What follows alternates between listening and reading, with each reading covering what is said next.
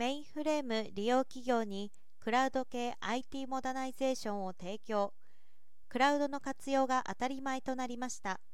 昨今企業においてハイブリッドクラウド戦略を具現化する際には基幹システムとして健在かつ重要されているメインフレームの扱いが鍵となります。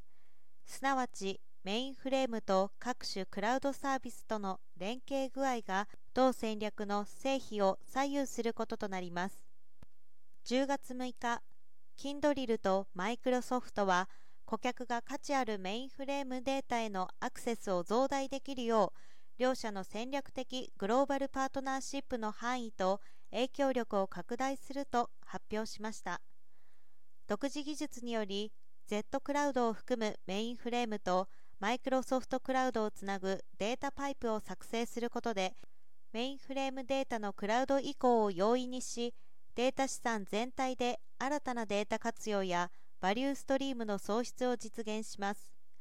顧客は自社のデータを包括的に把握し機械学習 AI アナリティクスレポート機能を活用できる上マイクロソフトパワープラットフォームでローコードノーコードアプリケーションも利用可能となります。両社はメインフレームデータを社内外の他のクラウドベースソースと組み合わせることも計画していてこれにより顧客は大規模で高度なインサイトをもたらす最新のアナリティクスや可視化ツールを活用しアプリケーションを新たに開発できるようになります。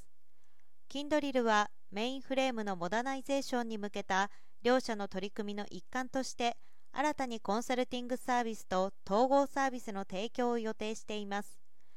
顧客がマイクロソフト Azure エッジコンピューティング環境を簡単かつ効率的に計画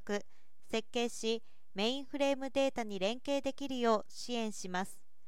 データ主導型のビジネス環境を開発活用できるようサポートします。